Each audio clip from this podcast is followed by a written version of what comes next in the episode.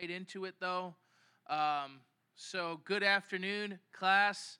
You guys here at the Chicago cohort, good afternoon. Those listening online, we are continuing in our series on the book of Acts, which we have affectionately termed the Pentecostal Handbook. So, any spirit filled believers listening, or if you're not spirit filled, you could come and get you some. There's some good stuff that we're going to be learning this afternoon in Acts chapter 4.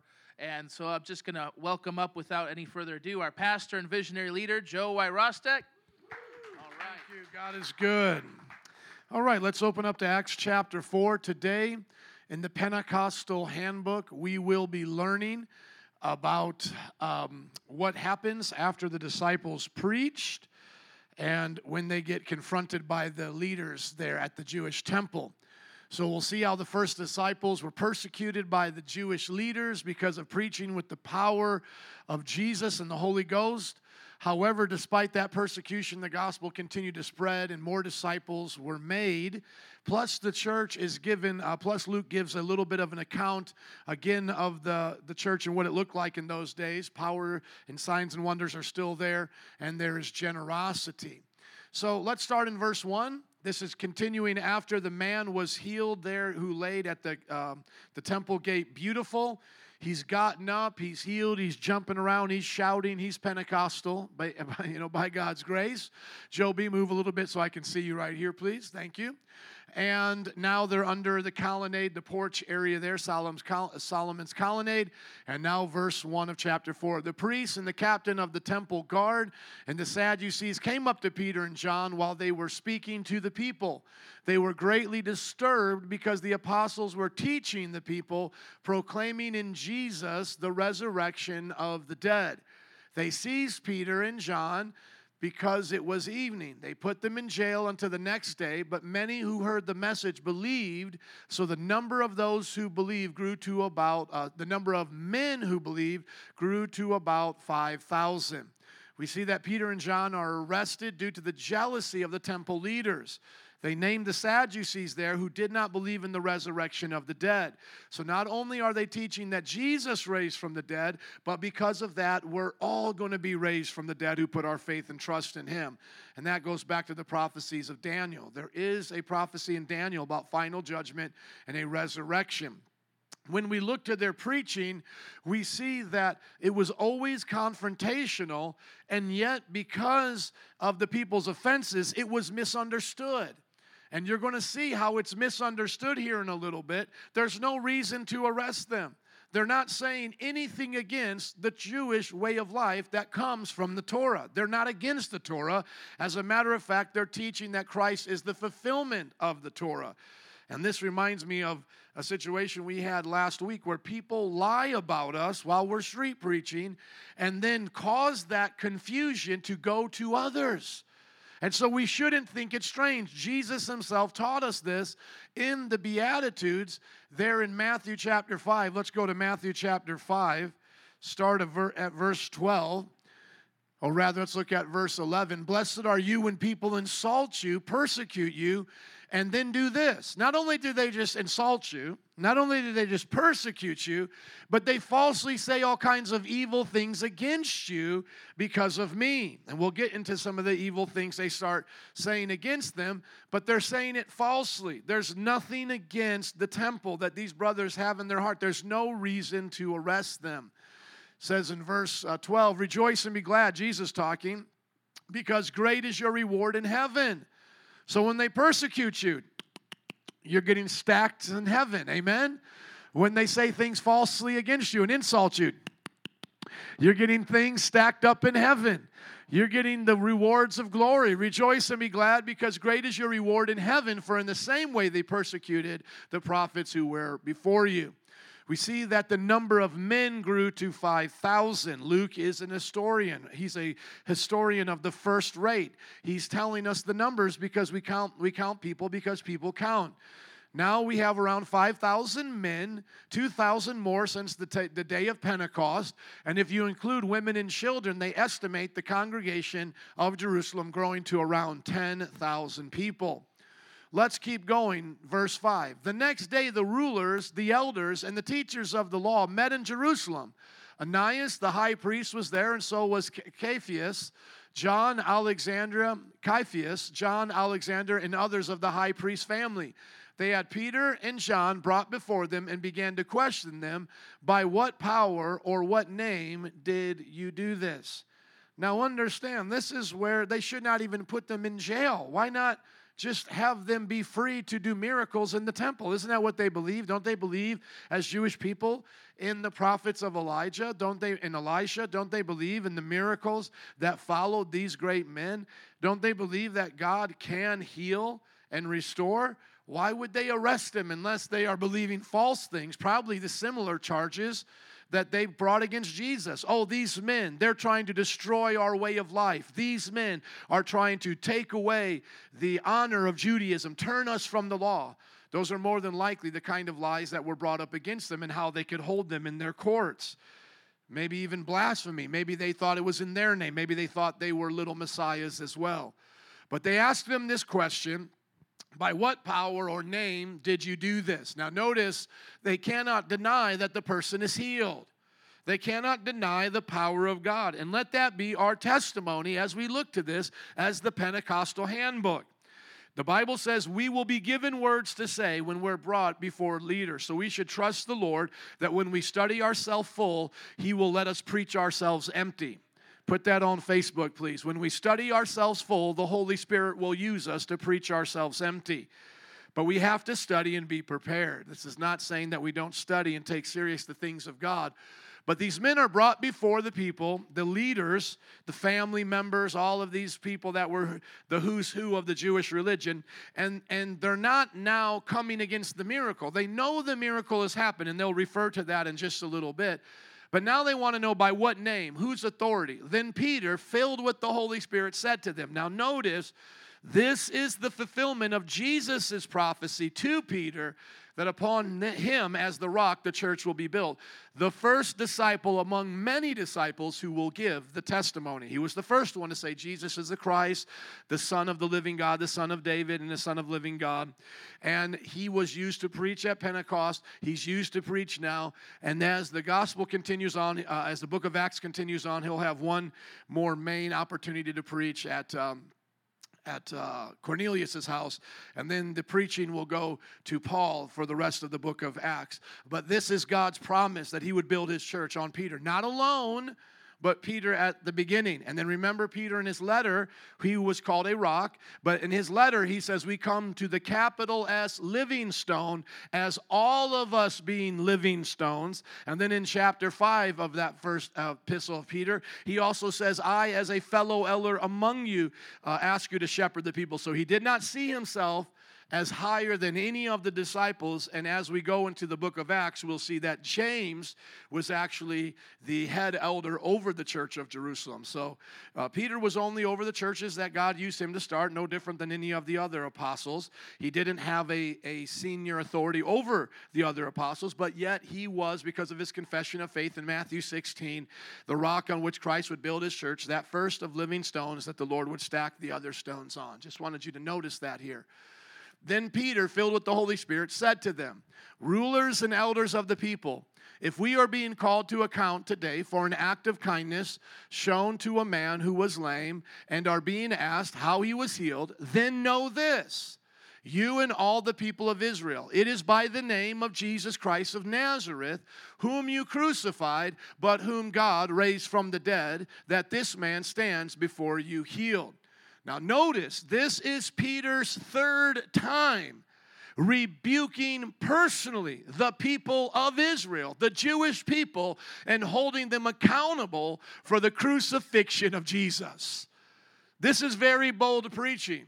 He said in Acts 2, let's just go to them. Let's go to Acts chapter 2, verse 23 in the inaugural sermon of the church. He says, This man, talking about Jesus as he preached to the Jewish crowd at the festival of Pentecost, this man was handed over to you by God's deliberate plan and foreknowledge, and you, pointing to them with the help of wicked men, put him to death by nailing him to the cross. And then after the miracle in Acts 3:15, he says it to the crowd again. And this is probably what got him arrested. You killed the author of life, talking to the bystanders there in the Jewish temple. But God raised him, Jesus, from the dead, and we are witnesses of this. And then now, once again, in verse 10 of chapter 4, Peter laying the axe to the root, putting it down for everyone to hear, says it again. This is by the name of Jesus Christ of Nazareth, whom you crucified. Can you get any more bolder than that? Somebody in the audience might have just been walking by, and then he's pointing right at them. You you, sir. Who, me? I wasn't even in Jerusalem that day. Yes, but you, because you stand as a person under the federal headship of the nation of Israel. And that is the same way we preach to sinners. You stand under the federal headship, headship of Adam. He is your head, and you're all sinners because of Adam. And this Jewish nation is all guilty because of what your leaders did. That's appropriate preaching that helps expose the sin of people's hearts. We do it in love, but we do it nonetheless in boldness and power and authority. And he said the power of the healing was in the name of Jesus. Isn't that what we were supposed to do? What they were commanded to do in Mark 16? These signs will fo- go preach the gospel to all the world, and whoever believes and is baptized will be saved. Whoever does not believe will be condemned. And these signs will follow those that believe in my name. They will speak with new tongues. They will cast out demons. They will drink deadly poison and pick up snakes, and it shall not hurt them. And they will lay their hands on the sick, and they shall recover. And the Bible says that they went out and preached the word of the Lord everywhere, and Jesus worked with them, confirming his word with the signs following. Here, the signs are following. Are you preaching the gospel? And are signs following your preaching? This is the Pentecostal handbook. This is not just a historical book for us. We've already told you in Acts chapter 1 this is for all who the Lord our God will call the Pentecostal power, the signs following, healing in the name of Jesus is for all whom the Lord our God will call. And this is for not only the early church, but for their children and all the children's children after them, all the way to this generation today. Now, in verse 11, he continues on. Jesus is the stone you builders rejected. Remember preaching from memory. As I just quoted to you Mark 16 from memory. As good preachers, you need to learn to commit the scriptures to memory. Jesus is the stone you builders rejected, which has become the cornerstone. Salvation is found in no one else, for there is no other name under heaven given to mankind by which we must be saved. Now, before I get into some of my notes here, I want to tie this in with Ephesians chapter 1 when we talked about Jesus in, 15, in verses 15 and onward. That he's given all power, authority, and dominion, and that he is the head over the church, and then that everything is at his feet. And this is also in correlation to Matthew chapter 28 when Jesus, after his resurrection, giving the Great Commission, said, Now all authority in heaven and earth is, is mine. Go and make disciples, excuse me, of all the nations. And so, what we see is that there is an appointment of the God man to supreme rulership and authority. And that now, this name given to the God man, Jesus, is the only name by which we can be saved. So, that makes us question a few things. Number one, where was Jesus in eternity past? When we want to be specific, we need to realize that it was not Jesus in eternity past existing with the Father, it was the Logos, the Word, the Son of God, eternally begotten by the Father, living in fellowship with the Holy Spirit. And it was the Son who took on flesh, not the Father but the Son who took on flesh and laid aside his divine privileges, according to Philippians chapter 2, and made himself a servant and became obedient even unto death so that the Father might exalt him and give him the name that is above every name, still in Philippians now, that at the name of Jesus every tongue confess and every knee bow. Every knee bow and every tongue confess, rather, that Jesus is Lord to the glory of God the Father. So, who is this God man? Jesus. He is the interminglement the union of the divine Logos with the Son of David through the virgin birth of Mary. They are not two separate persons. There is one person we know as Jesus, but there are two separate natures that Jesus has. He is fully God and fully man. And when we come to the incarnation, the best way that I heard it explained by Dr. William Lane Craig in his explanation of the mind of Christ is that the mind of the eternal Logos humbled himself into the psyche or the subconscious of a man as we would have a soul as a man. He limited his resource and ability in the body of Jesus, yet retaining his full divine privilege.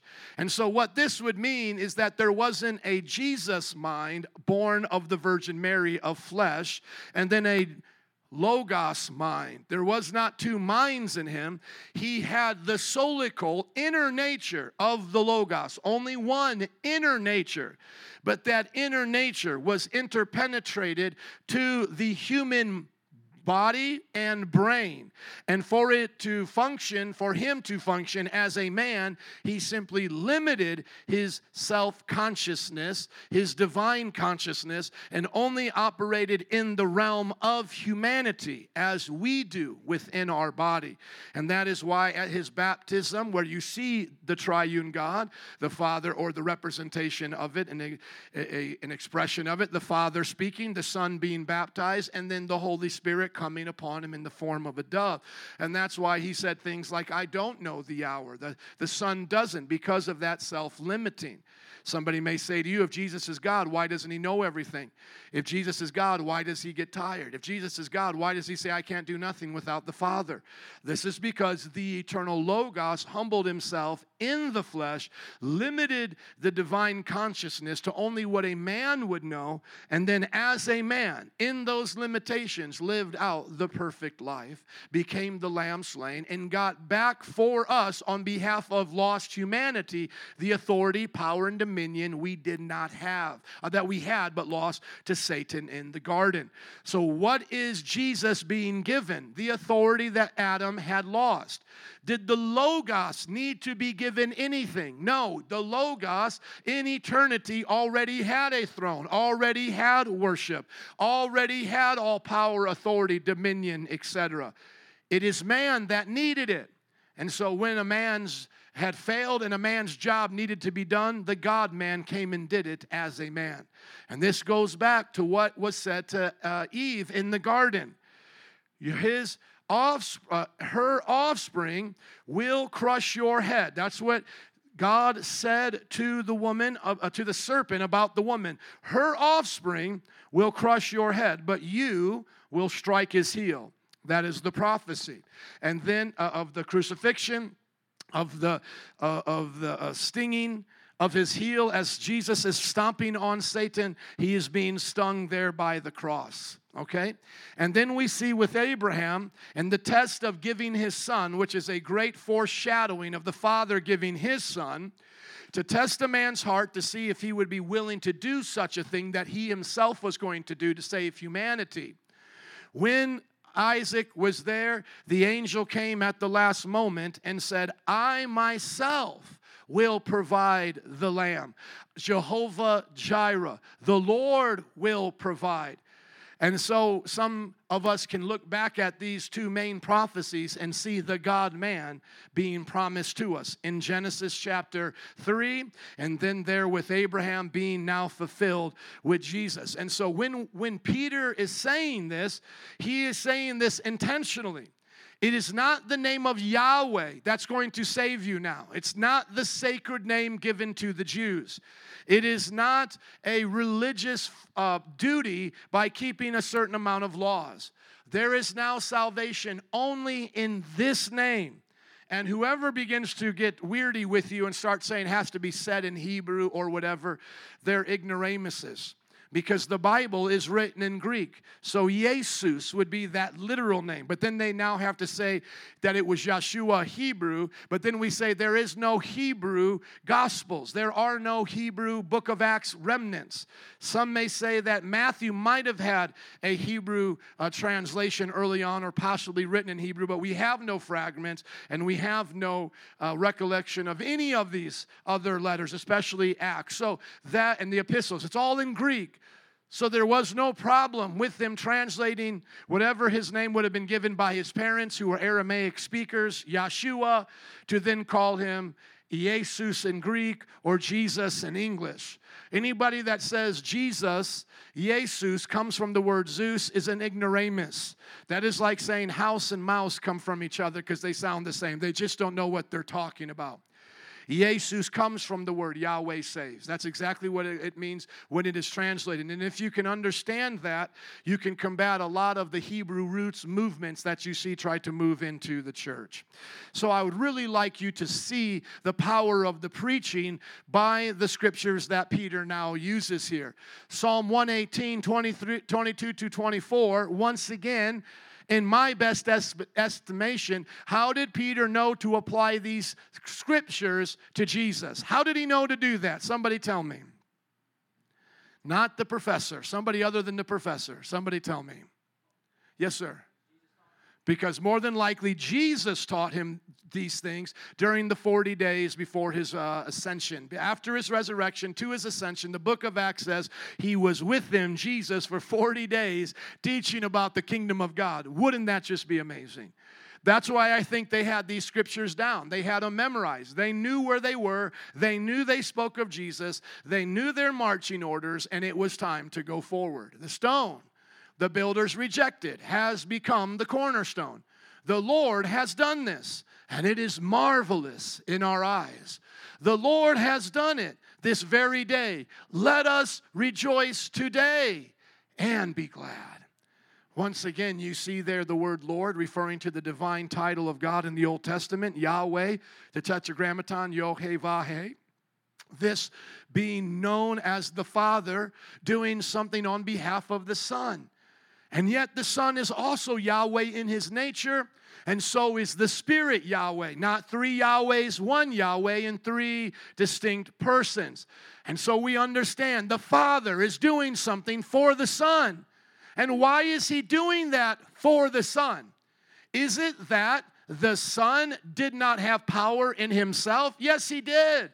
Even he said, I lay down my life, I take it back up. But what was significant about what the Father was doing on behalf of the Son? The Father was honoring the Son in the flesh and saying, You are the image in which humanity was made, and when they lost it, you restored it. I believe it was the pre incarnate Christ that made us in his image of the dust and breathed into us. I believe it was the pre incarnate Christ that walked with Abraham on the plains of Mamre in Genesis 18 with two angels. And then, after the intercession of Abraham, sent them to judge Sodom and Gomorrah if there was less than, uh, what was it, 50 righteous, 10 righteous? It came down to 10, and they could not even find 10 righteous. And yet, we see that Peter knows that this is the God man. It's Jesus. He's the one David was talking about. This is how in Psalm 110, David could say, The Lord said to my Lord, Sit at my right hand until I make your enemies a footstool. Yahweh said to Adon, Yahweh, the Father, said to Adon, the Son, I will put you at my right hand. I will make your enemies a footstool. And David said, I have a Yahweh and I have an Adon, and the Adon comes from my lineage. I bow down to the Adon from my own lineage. Now, David would not bow down to anything less than God. So his Adon, as we see, must be equal to the Yahweh that is commanding him to bow down. And that's where we see in the Ancient of Days in Daniel chapter 7, the Ancient of Days gives all the authority to the Adon of David, gives all the, uh, the authority to the God man in that wonderful prophecy. And now everyone worships him. Once again, was everybody worshiping the Son in heaven before the incarnation? Yes. But what is unique now about the worship is that the Son has flesh. The Son has the DNA of David in him, intermingled with his divine nature. And isn't that the new dust, as we would say, we're made out of in the kingdom to come? as I like to say, the new mold. The first mold was made of the dust of the earth. Now it's going to be made out of the flesh of Jesus Christ. I don't know how he's going to do it. There's some sci fi things that come into my mind, but we don't know. But I know we will share his DNA. We will share his DNA. And one of the play on words that you can see in the Bible is it says, Flesh and blood shall not inherit the kingdom of God. But when Jesus spoke to Thomas, he said, Flesh and bone it's not a ghost, and I am flesh and bone. And so, what we may perceive is that we will have flesh and bone, but not of blood. And so, what will circulate through our veins, if not blood, to keep us alive? The glory of God. Maybe that's a good way to look at it. What energizes us, what powers us, what will keep us going for all of eternity. Now, what's unique here, which I love to always point out, is some hidden references that you don't find uh, in the most uh, common commentaries. The ones that uh, most people read are generally not uh, as specific to look for more references to Jesus' divinity. So you have to remember the commas, the quotation marks, all of these things are things the modern uh, translators have added. So this would not have been in the original. And so I happen to believe that when he says salvation is found in no one else, for there is no under no other name can you give me some water, please? Salvation is found in no other name, for there, excuse me, for there is, let me back up here. Salvation is found in no one else. For there is no other name under heaven given to mankind by which we must be saved. I believe there's a reference to that in the Old Testament. I believe it is similar to Romans chapter 10, verse 17. Would you open it for me, please? Whenever you guys get water for a speaker, it's not even like you guys, you know, um, are like our servants to do that. It's just we can't open it with one hand. You know what I'm saying? Just as you guys serve in the church, you know, it's like trying to open the thing. So thank you. And I'm choking up here. I have no idea why. Mm. It is hard to do that. Try it one time to open up a bottle with one hand. Just try it. And it's when people are looking at you, it makes it a little bit more awkward. And then when you talk about it more, it makes it more awkward, right?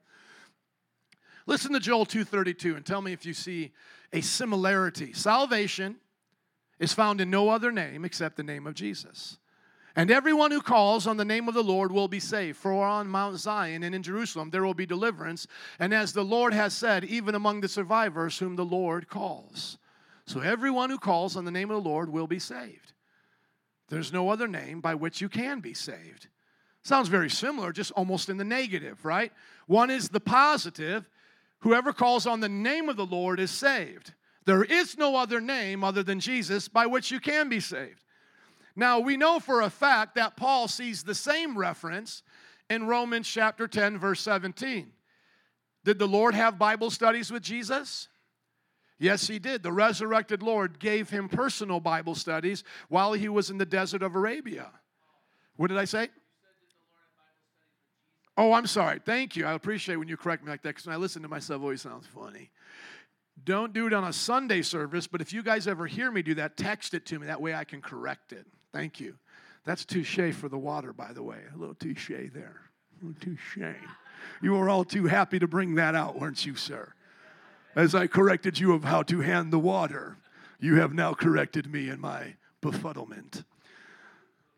So, did Paul have private Bible studies with Jesus? Yes, he did. He said in Galatians that he spent three years in the desert and the Lord taught him these things. That's why he has the recollections of the communion and the Lord's Supper in red as you read through Corinthians because it's the direct quotation from Jesus but yet he wasn't there. Those are part of the revelations.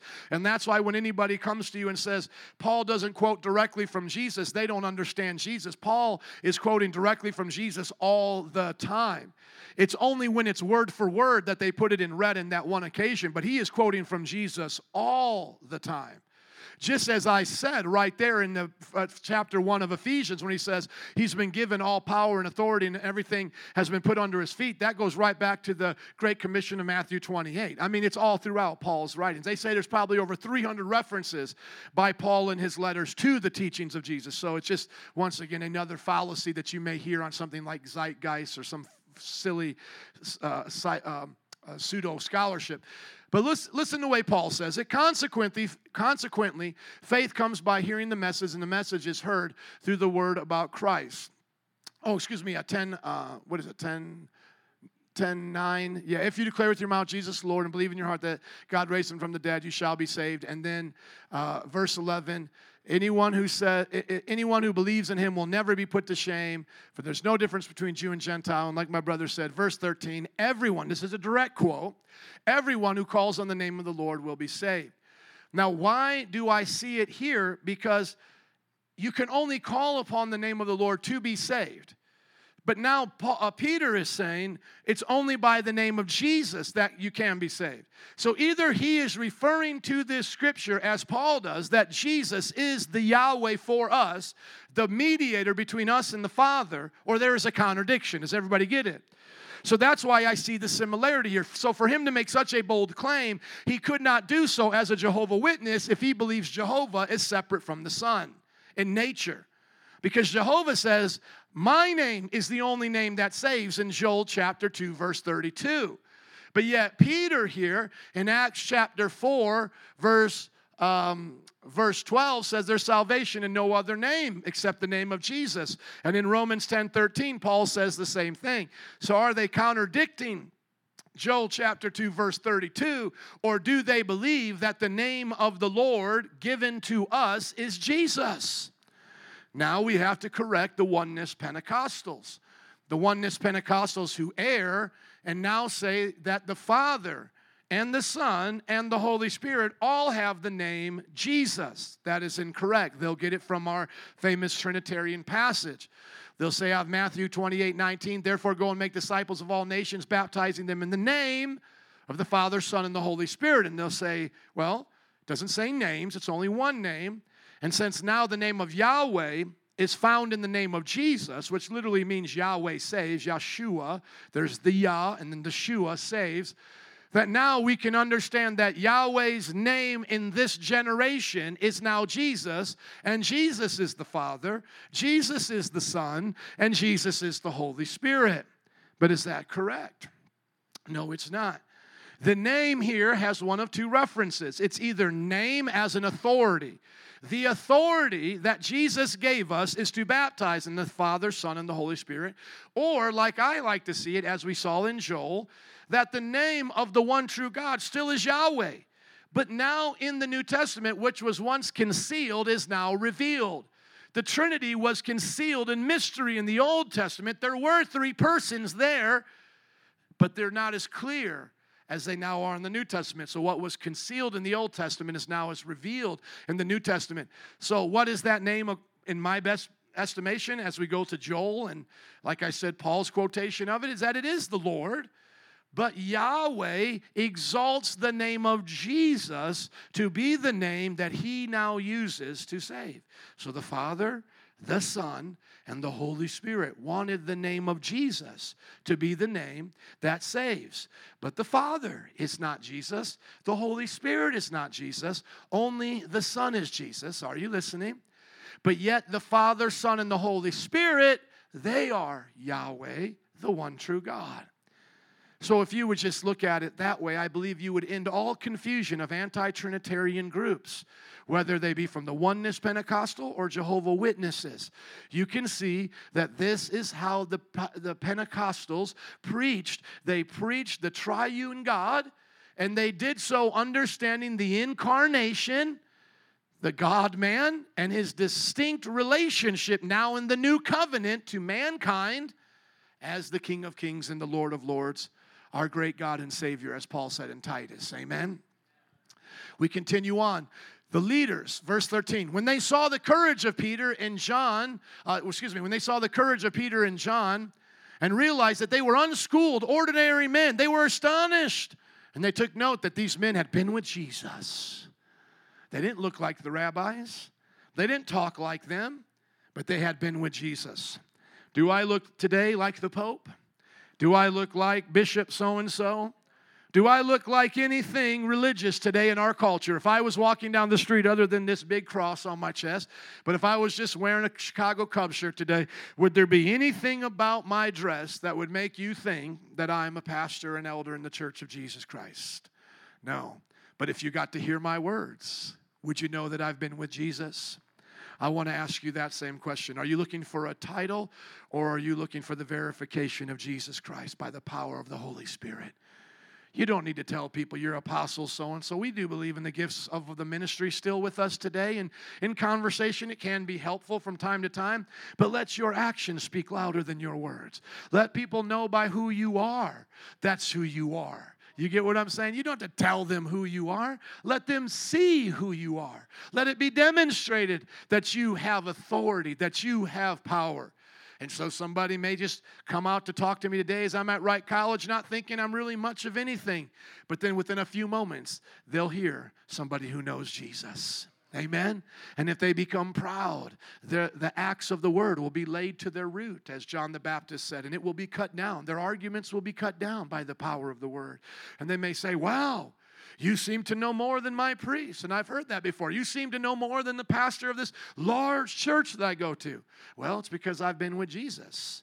Now, once they were established and freedom came to the Christians, they did establish schools. The Bible colleges were the universities of the Middle Ages, and that became what we now know as the university system A unified in one cause, diverse in its knowledge. That's where university comes from.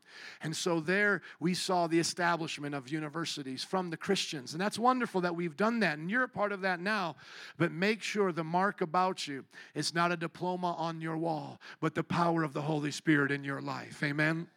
Because, as I've said before in our church, a deacon like Rosa, who serves the Lord as a nanny during the day, will put some of the greatest preachers to shame as she stands before God with the souls and disciples she's made and the signs and wonders that have followed her preaching because she didn't do it based on uh, men's wisdom or the great philosophy of the age. She did it based on the power of the cross. And that's what Paul said he came in. But at the same time, Paul said we do have a word of wisdom for the mature. So we believe that we must also move on from elementary things and go on to deeper things, the meat of the word, and not be suckling babes only on the, uh, the milk. Amen?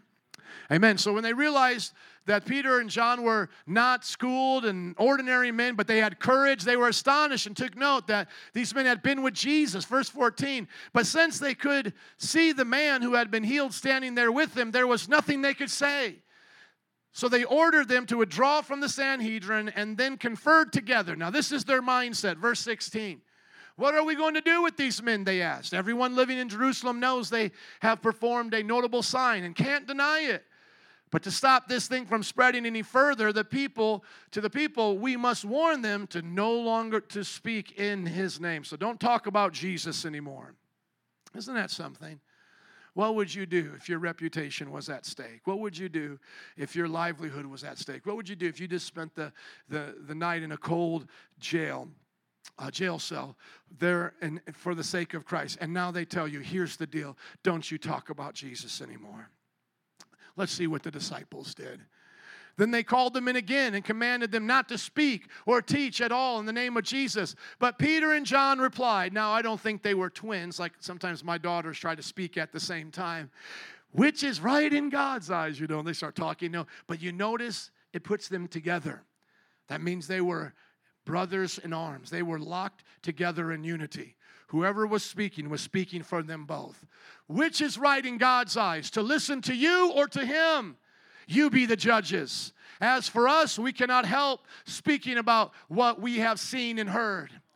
Now, remember this all other religions start with people having private encounters with a God that they claim did something special in their life. Buddha under the juniper tree, Moses, uh, uh, um, uh, Muhammad in a cave these gurus on these Himalayan mountains, etc. But not Christianity. He is crucified public for all to see, and he's raised publicly for 500 to see. They are not preaching what they hope to be true. This is not cognitive dissonance.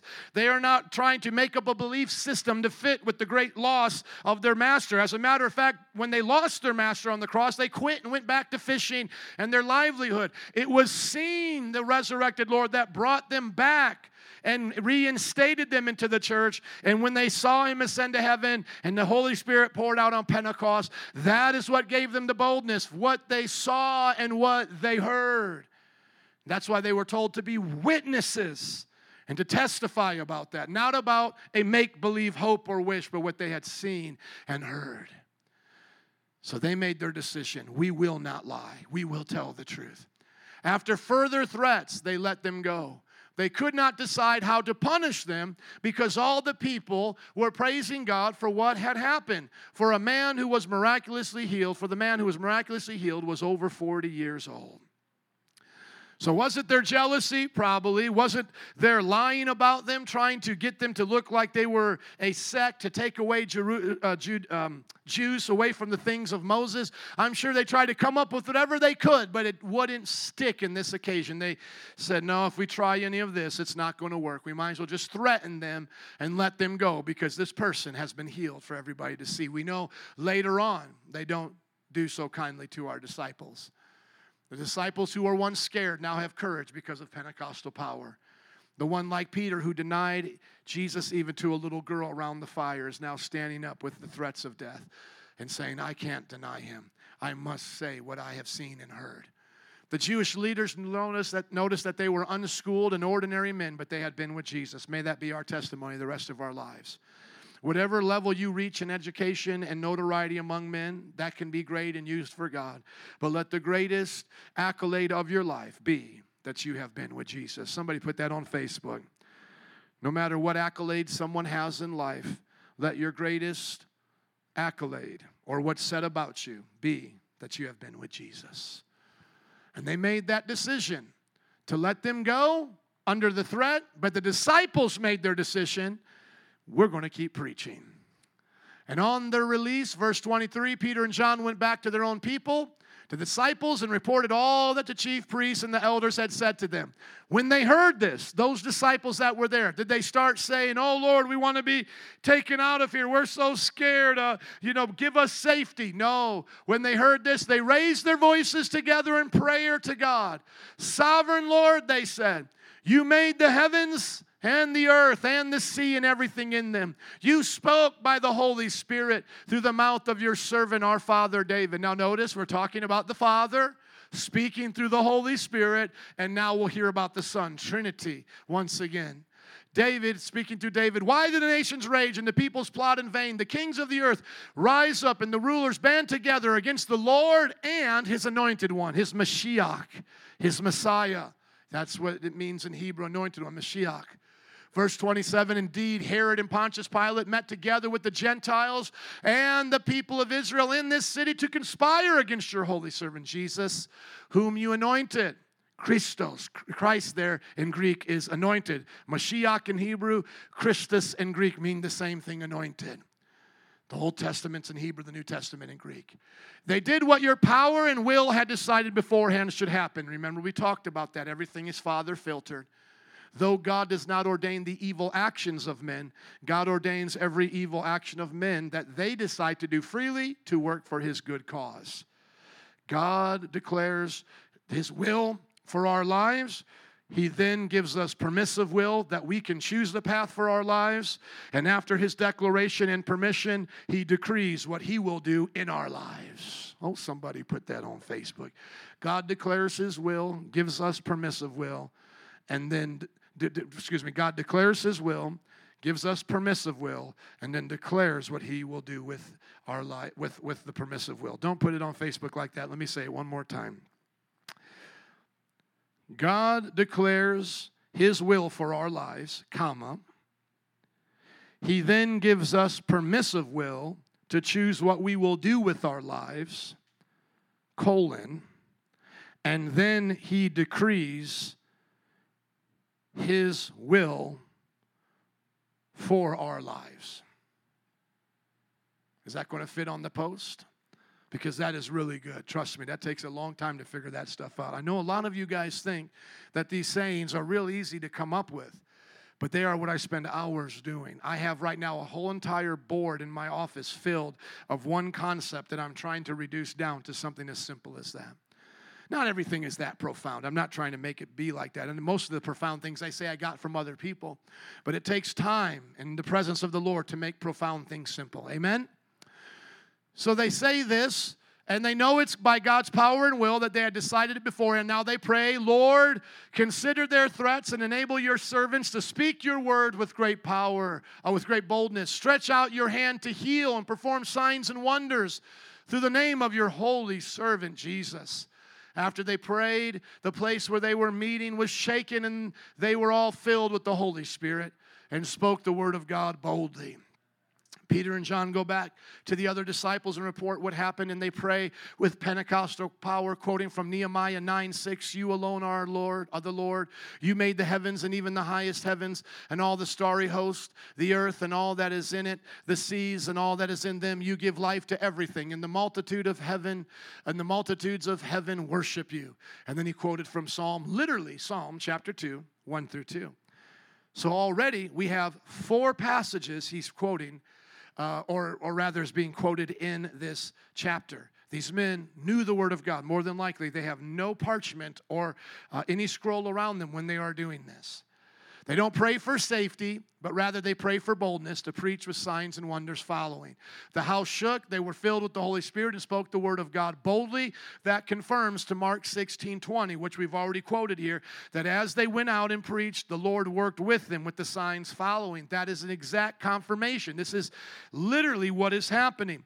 And so we ought to pray the same kind of prayers when we are faced with persecution.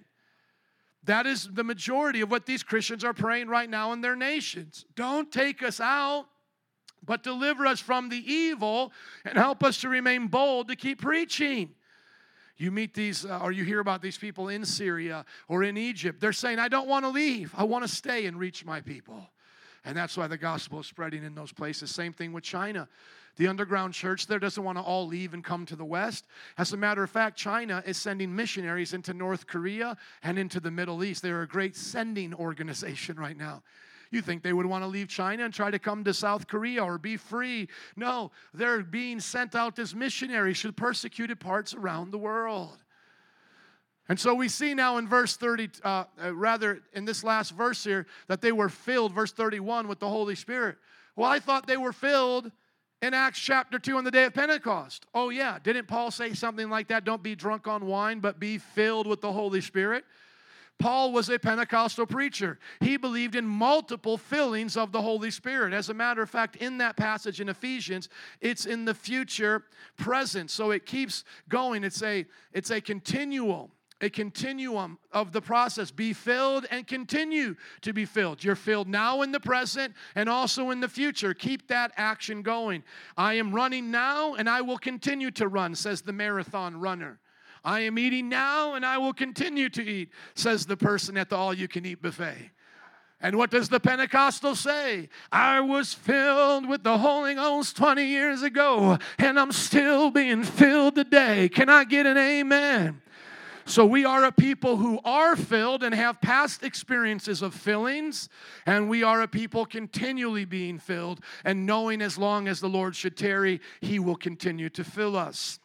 And I consider that that prophecy of Jesus, rivers flowing through you. And I remember being out with my children, literally at Fox River, and they started dancing in the river, singing the song, I'm gonna dance in the river, dance in the river. I'm literally hearing them sing it while they were dancing in the river. And if I wanted to give them a real example of it, I would just throw them in the river and let the current just take them down. But uh, that would not be good without a life jacket, and even then, that could be really scary. But that's what I think it feels like to be filled, overflowing. So imagine if the river was something you could drink, you get thrown into the river, and you just keep getting filled with it. You're just flowing in the river, river all around you. Get a little thirsty, lap up the river, lap up as much as you want. It's unending. Are you guys getting the image there? That's what's happening for the Pentecostal believer. And the house shook, and I praise God for these kinds of manifestations. We don't seek the manifestations, we seek the power of God, and whatever comes, let it come. Uh, but sadly, in Pentecostal churches, we have been deceived by uh, charlatans, you know, people having a uh, hand warmer in their pocket and then putting their hand on your hand saying, Do you feel the heat? Do you feel the Holy Ghost? I'm on fire. I'm on fire. Yeah, that's been done having people claiming to be prophets with an earpiece while their wife or executive is in the, at the front saying, We're going to take all your prayer cards, put them on the altar, and he'll lay his hands on them at some point during the service. So, what's your name? Where are you from? What's your illness? And then what they do is just read it off, you know, to them into their ear. So they, you know, they see a bunch of prayer requests at the altar. They thought that's where it went, but it really went to the administrator sitting in the back. Is there a Paula here? Paula, Paula, Paula. Where, where's Paula at? Oh, uh, Paula. I'm feeling a pain in my right shoulder. Is that, is that for you, Paula? I'm also hearing John. John, oh, that's your husband. Okay, well, can you both come up here? And they'll do that. And that's sadly what I think is happening right now with some that I see in popular movements. Because whenever you get into this kind of uh, uh, what we would call this psychic, superstitious kind of knowledge. I don't think that's what the gift of prophecy was. Uh, telling you your birthday, telling you that. These are all things that you can find on Facebook, and I think that people have just done it a little bit differently. There was a very prop- popular prayer gathering. The man has his phone out, and he's saying, Is there a Bob? Is there a Mike? Is your birthday in January? And it almost just seems to be so obvious that he's just looking at a little script he put on his phone from any information he could have got people checking into the prayer gathering. And so, um, A, we don't see that in the Bible. When's your birthday? Who's your wife? And all that silliness. Uh, and I'm very skeptical of that, just to let you know. I'm also skeptical of uh, gold dust and feathers and jewels and all of those things. Can it happen? Yes, it can. I'm not arguing against the manifestation. I think there's reliable witnesses with people that I know that were a part of the Argentine revival that could witness that tooths were filled in with gold fillings. Some people say, why didn't they just give them a new tooth? I don't know, but I trust those witnesses were telling the truth. But I don't trust a lot of the other witnesses. So here's the thing you're never obligated to believe anybody's testimony that puts a check in your spirit. You can just simply say, Thank you for sharing, and that's it. You don't have to say anything more than. And if they want to now convince you of it, say, That is not your job either. The Holy Spirit is in me. If the Holy Spirit wants to convince me of that, He can do that without your manipulation. And then if you see someone go the next stage, they try to use those things as a confirmation of false teaching. Now you're just dealing with the false prophet. It's that simple. Well, I got gold dust in my Bible, so let me tell you something that's not in my Bible. I'll tell you some heresy. No, shut your, uh, shut your mouth and open the Bible again. You know what I'm saying? Okay, so be careful in the who's who in the, in the charismatic zoo, okay? And here is a summary quickly at the end. All the believers were one in heart and mind, so we see the unity of the church. No one claimed that any of their possessions were their own, but they shared everything they had. We see this heart of giving. Uh, not socialism. They were capitalists, they were rich, but the, out of their generosity they gave, not because they had to or were taxed to do so. So remember that. This is not socialism. This is capitalism, prosperity being distributed by the choice of the giver, not by a governmental force. The church wasn't even ordering them to do this. With great power, the apostles continued to testify to the resurrection of the Lord Jesus. And God's grace was so powerfully at work in them all that there were no needy persons among them. For from time to time, those who owned land or houses sold them, brought the money from the sales, and put it at the apostles' feet, and it was distributed to anyone who had need. So they had their charity done, but it was done a certain way, as we'll learn later. They had to meet a certain requirement. They couldn't just come and not be willing to work. They were hand ups, not hands outs. The widows, if they were young, had to work. If they were uh, able to get remarried, they would have them get remarried. But the ideal was to really build the community up through the church, and I believe that's what we should do again. And that's the vision of Metro Praise: is to build 50 like YMCA's that are our churches in the city.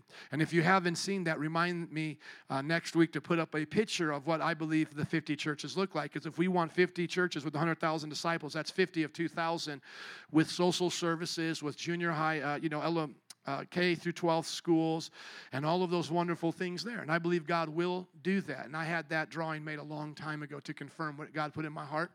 And Joseph, a disciple, is named here, a Levite from Cyprus whom the apostles called Barnabas, which means son of encouragement. So Bar is the word son. So Bar Barnabas, encouragement is encouragement of us, Sold a field he owned and brought the money and put it at the apostles' feet. So, quickly here in closing, Luke gives another summary of the church, this time emphasizing their generosity and the power of God. Many of the new converts were wealthy Jewish landowners who were willing to sell what they had to give it to the church. That didn't mean they became poor, because if you sell everything you have and become poor, how can you help anybody else? So, they were sustaining their lifestyle by giving. They were sustaining it by being generous, but they were not saying, let's all go be poor and live on a commune. Now, some may, like the rich man, be commanded to give it all, but even after that, Jesus said he was going to get, get something back in return. Uh, the Bible says even when we suffer persecution, we will and, and, leave things for the Lord here. We'll get houses and land in this life. So there's nothing wrong with praying for these things. Joseph, who became known as Barnabas, later on became the uh, traveling companion with Paul and was known for his encouragement and generosity. And I pray that this will be the testimony of our church that there's no need among us, that we help those who are in need, and that we ask God to use us as the Barnabases to do it. And that we will be such an encouragement to the people around us that they just won't know how much we know, but they'll know how much we care. They'll give us the nickname of encouragement. Amen. Let's pray. Father, Thank you for this wonderful day. Joby, would you please get ready to shut it down? Thank you. Thank you for this wonderful chapter out of the Pentecostal handbook that reminds us, oh Lord, to always stay true to your word and to not give up in the times of persecution. You move in the time of persecution and chaos because everything is Father filtered. Nothing catches you off guard. And so, Lord, today we confess when the devil's messing, your blessing. Help us to stay true to your word, even with our uh, lives being persecuted. Bless us today and for the rest of our uh, SUM time period. In Jesus' name, amen.